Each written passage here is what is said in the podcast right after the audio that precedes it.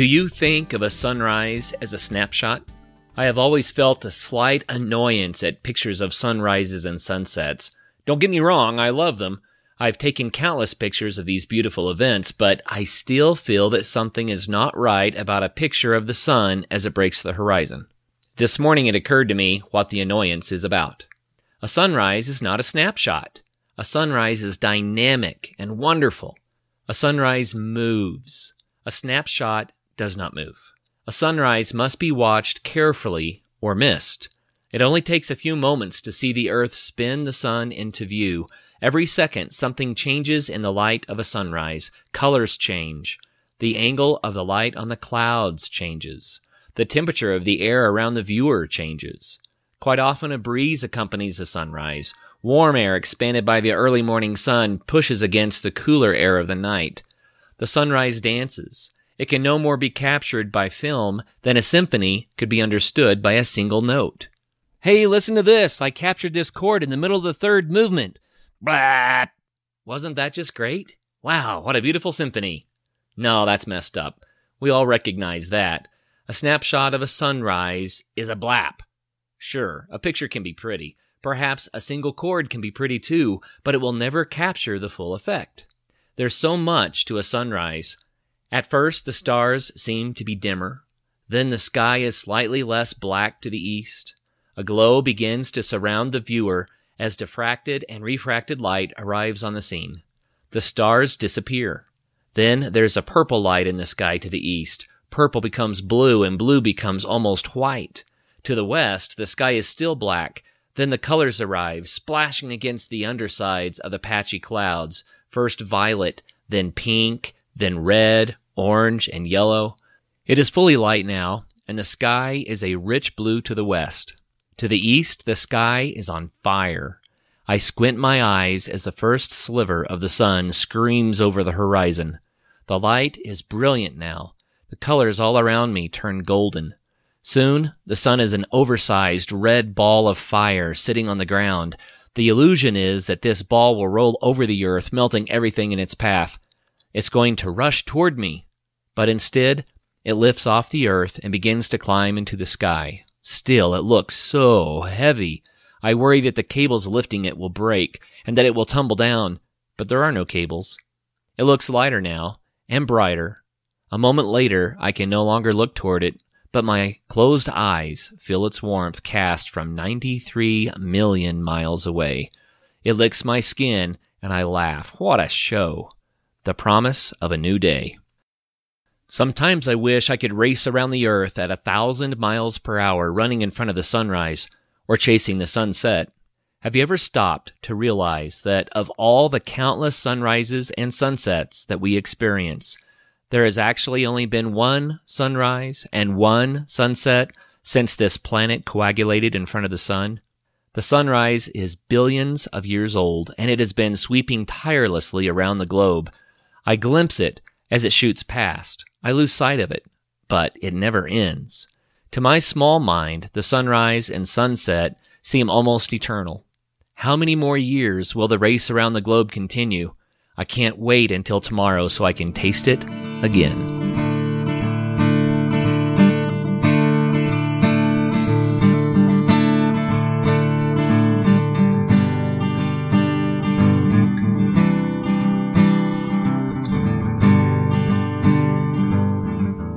Chapter 4 The Seasons at 8240.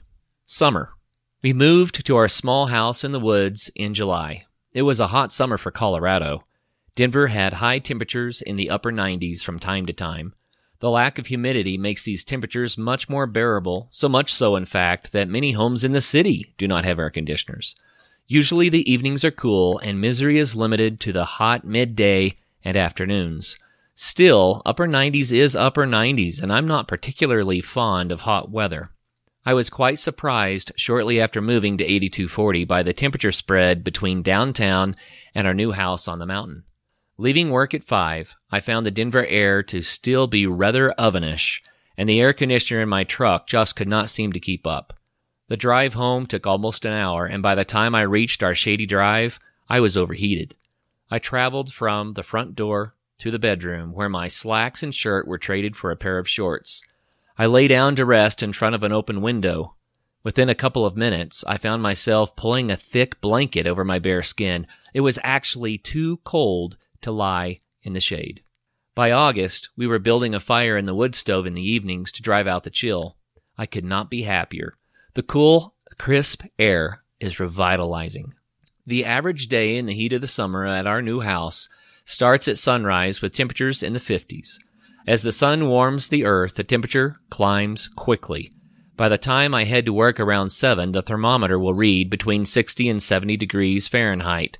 In the heat of the day, temperatures may reach a bit over 80 degrees for an hour or so. Then the whole process reverses itself. Weather not only comes through Colorado, it also forms here. This creates a wonderful weather pattern in the mountains that adds a refreshing mix to the climate. As the air over the peaks heats up and rises, it loses pressure. This lower pressure causes water vapor to condense into clouds, and the sun is eclipsed. Soon, big drops of rain begin to coat the ground. The showers usually reach our house at 8240 around 3 or 4 in the afternoon. Some weeks, one could almost set a watch by the coming of the rain. These showers are short lived and usually don't spill much water, but the brief shower keeps the flowers bright and satisfied. It also drops the temperature sharply, when hiking in the hills, these showers can usually be weathered by standing under a dense tree for 10 minutes or so. I recall when I was 10 years old and my family was in Colorado on vacation that we huddled under a big pine as one such storm raged through. I remember vividly the excitement in my father's voice as he joked and laughed about the freak storm. Thunder shook us as we waited for the rain to stop. The air was left charged and alive. Soon the sun returned, and steam filled the air like wispy ghosts rising from the earth. After such a storm, the air smells so fresh, and the rain extracts new aromas from the vegetation.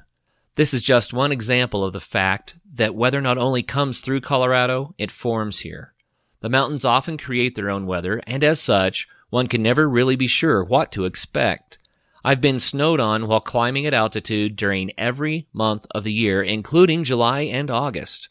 The July snowflakes are more like tiny snow pellets. They pelt everything like soft sleet. These storms resemble dry rain more than snow. This dry rain can pack a horrible punch in the form of unexpected lightning. I have felt the hair on my arms and legs stand straight out, and I've heard charges buzzing in my felt hat as lightning struck nearby.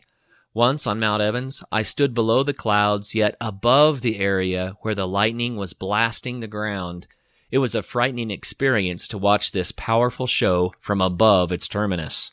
Another time, I had climbed up to about 12,000 feet under a crystal clear blue sky. I stood on the mountain watching a tiny little cloud head across a broad valley towards me. This cloud passed directly overhead and suddenly began firing half inch sized hail on my head, neck, and shoulders. I was above the tree line with no shelter. There was nothing to do but to stand there and take the worst the storm could throw. But the hail was not the worst. Without warning, a lightning bolt hit the ground less than fifty yards away. The thunderclap was enough to shake one's insides.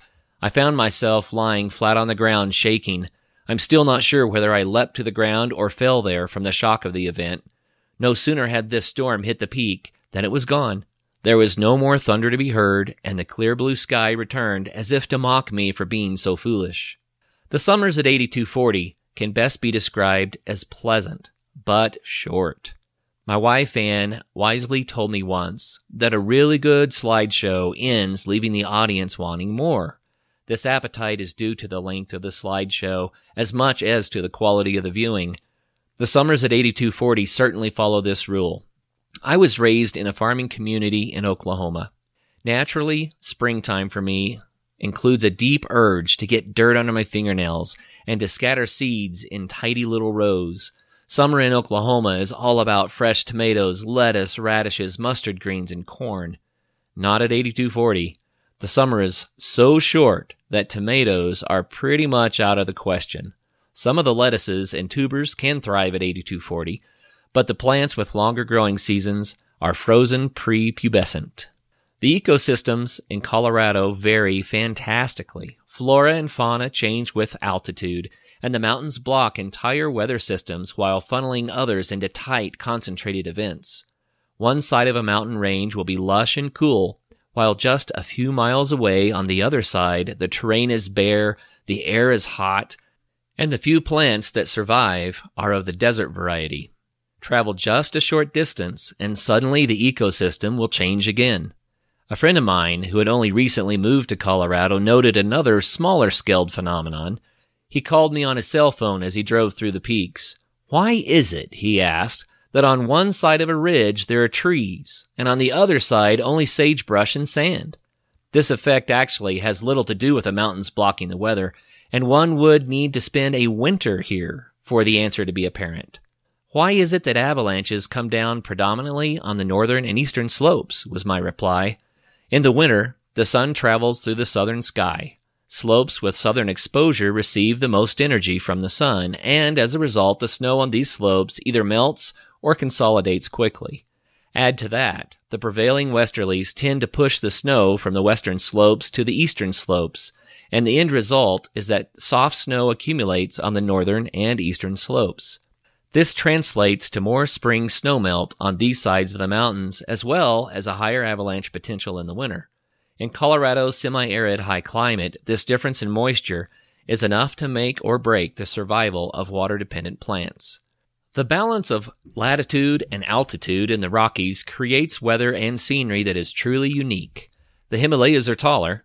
They dig into the sky, and the sky alters and limits their flora and fauna.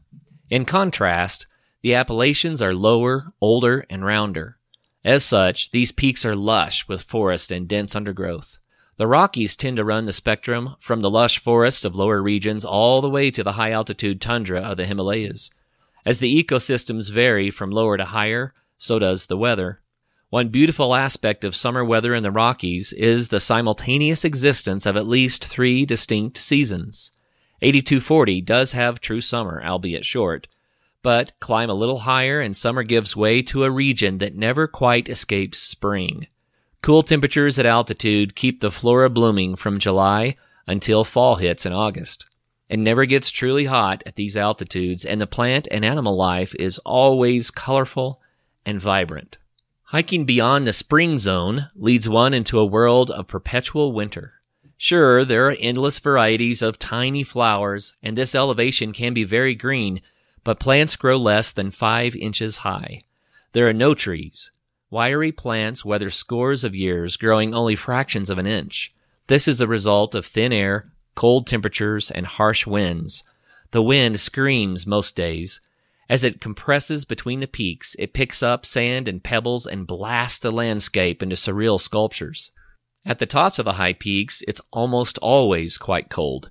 Even during the hottest days of the year, snow is common. Freezing temperatures visit this domain nightly throughout the summer months, and the snow does not melt entirely before early fall storms pile additional layers on top of the countless annual deposits. If summer supports the three simultaneous seasons, fall, spring, and winter tend to blend into one. This morning, it's still spring at 8240. The date is June 13th. Last night, a strong wind awoke me as it whipped the ponderosas and the lodge poles into a frenzy. A cold front was pushing south. I looked out the large window in our room at the moon, waning toward third quarter. Will there be snow in the morning? The break of dawn did not reveal snow. It did, however, call me out of bed to see a brilliant, fiery red sunrise. Red in the morning, sailor's warning. Harsher weather was imminent. At lunchtime, I was down in the plains near my office watching dark clouds boil. My cell phone rang. Lydia, my young daughter, informed me with excitement that it was indeed snowing at 8240. The early flowers of spring had been blooming for less than two weeks. Now they lie bent under this icy blast. Interesting. Summer officially starts in a week and a day, on the 21st this year. In about a week, we will experience the day with the longest period of sunlight. Still, it snows. I do not expect to see snow again until August. Hey, we have a new sponsor on the Adventure Sports podcast. I'm excited about this one. I've been wondering for a long time when active technology was going to be incorporated with clothing to do cool things, and here's an example. This is Action Heat. Action Heat is a line of clothing that actually weaves heating elements into the clothes. It works similarly to how a car seat is heated except that it runs off a little rechargeable battery pack. And this battery pack can last up to 12 hours on a charge. It can also recharge your cell phone or other devices, so it's multi purpose. And they have all kinds of options here hats, they have jackets, they have shirts.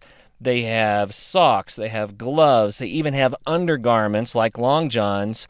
Man, they will keep you cozy from head to toe. I can see using this motorcycle riding, riding up the lift at the ski area, watching a ball game, anytime I need that little extra boost of heat, this stuff really fits the bill. So, Action Heat, you can get it at action heat.com forward slash adventure.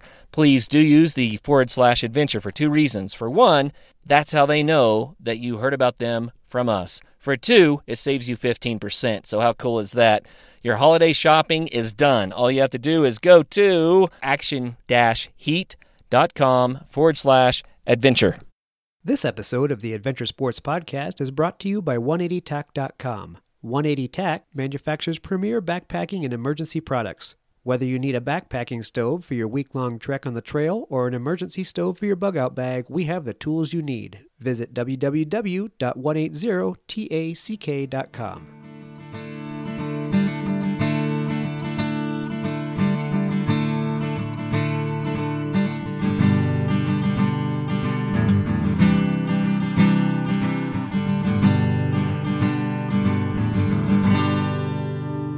Another day, I notice the herbs, long suppressed by winter, are active once again. I don't feign to be a botanist, but I do enjoy studying useful and edible wild plants. Our small acreage has a wonderful variety of such. Down below the driveway, wild roses grow. Their light colored flowers don't really look like domesticated roses at all, but they do have a delightful simplicity. And the rose hips are rich in vitamin C. Along the edge of the dog's fence, is a steep place where thistles thrive. One would not dare tread barefooted there, but the stalks of the thistles have a delightful taste that's similar to that of a cucumber, only sweeter. Back by the woodpile, over in the rocks north of the house, and under our juniper tree, are wild raspberries. They make just enough berries to sample as I walk by. In August, I take my young children down to the creek where a healthy patch of raspberries thrives. We collect enough berries to make raspberry pancakes and perhaps a very small pie. Then there are the wax currants that grow near the base of several ponderosas. Some years they are loaded with mild flavored berries. These would make a gentle jelly, but taste almost bland raw. Behind the house and the road, there is a sizable patch of mountain cranberries. This low evergreen ground cover produces tiny dry berries they taste something like a domesticated cranberry and can be used to make a sharp jelly. I have plans to use this low ground cover along the rock retaining wall I'm building. Long runners allow the cranberry plants to seek out rich earth between the rocks. Their green leaves will be welcome in winter. Of course, dandelions proliferate here as they do everywhere. I do not really consider them to be a weed, but rather a useful herb whose energy should be channeled. I pull the dandelions out of our walkway and keep them from driving out other species of plants. Having grown up in Oklahoma, I know the value of good greens boiled for several minutes and then savored with a touch of vinegar or pepper sauce. These dandelions taste as wonderful as mustard, turnips, spinach, Swiss chard, or any other green.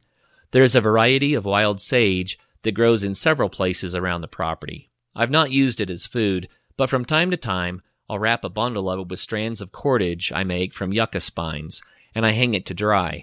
The bundles smell wonderful, and when lit, provide a rich, fragrant incense. Various Native American peoples have long used this sage for religious ceremonies. The smoke is used as part of a blessing to drive away evil. I know that I feel blessed to enjoy its strong, earthy aroma. The juniper needles also provide a delightful smell when allowed to burn. Natives also use this plant similarly to the sage. Our juniper tree grows next to our deck and has been incorporated into many of our family activities. It holds our thermometer deep in its shade. It has been decorated with lights during the holiday season. My son called it his tinkle tree, It played an important role when, at the age of two, Caleb would hide behind it as he learned his potty training skills. A close Cherokee and Omaha friend of mine has also honored the tree with the ceremonial water from his water drum. I'm thankful for this powerful juniper. It blesses our family. There are also several low juniper bushes on the property. I've been told that their berries have been used to make gin, but I've never confirmed it. I do know that these bushes disappear under a blanket of white in October, not to be seen again until May. I wonder what it is like to spend the entire winter under snow. The bushes seem none the worse for wear in the spring. Perhaps they're better off with the insulating snow sheltering them. Some edible plants don't really see as much use from me. For instance, the inner, inner bark of the pine trees can be dried and then ground into a flour. I've never considered killing a ponderosa for a few ounces of flour. However, the pine has many less intrusive uses. I use their newer pine needles to make a tart tea that's high in vitamin C. In the spring, their new growth buds are quite palatable. I've heard that some people make candies from these by crystallizing sugar around them. I think they taste good enough straight off the tree. Additionally, pine sap, boiled down and mixed with a little ash from a fire, makes a useful epoxy. When the pine beetles kill a tree, I harvest it for wood. I find myself spending much effort on pruning and maintaining the forest around our home. I must do this to mitigate fire danger, but I also want to encourage healthy growth among our trees. Between dwarf mistletoe and pine beetles, the fight for a healthy forest has become a summer ritual.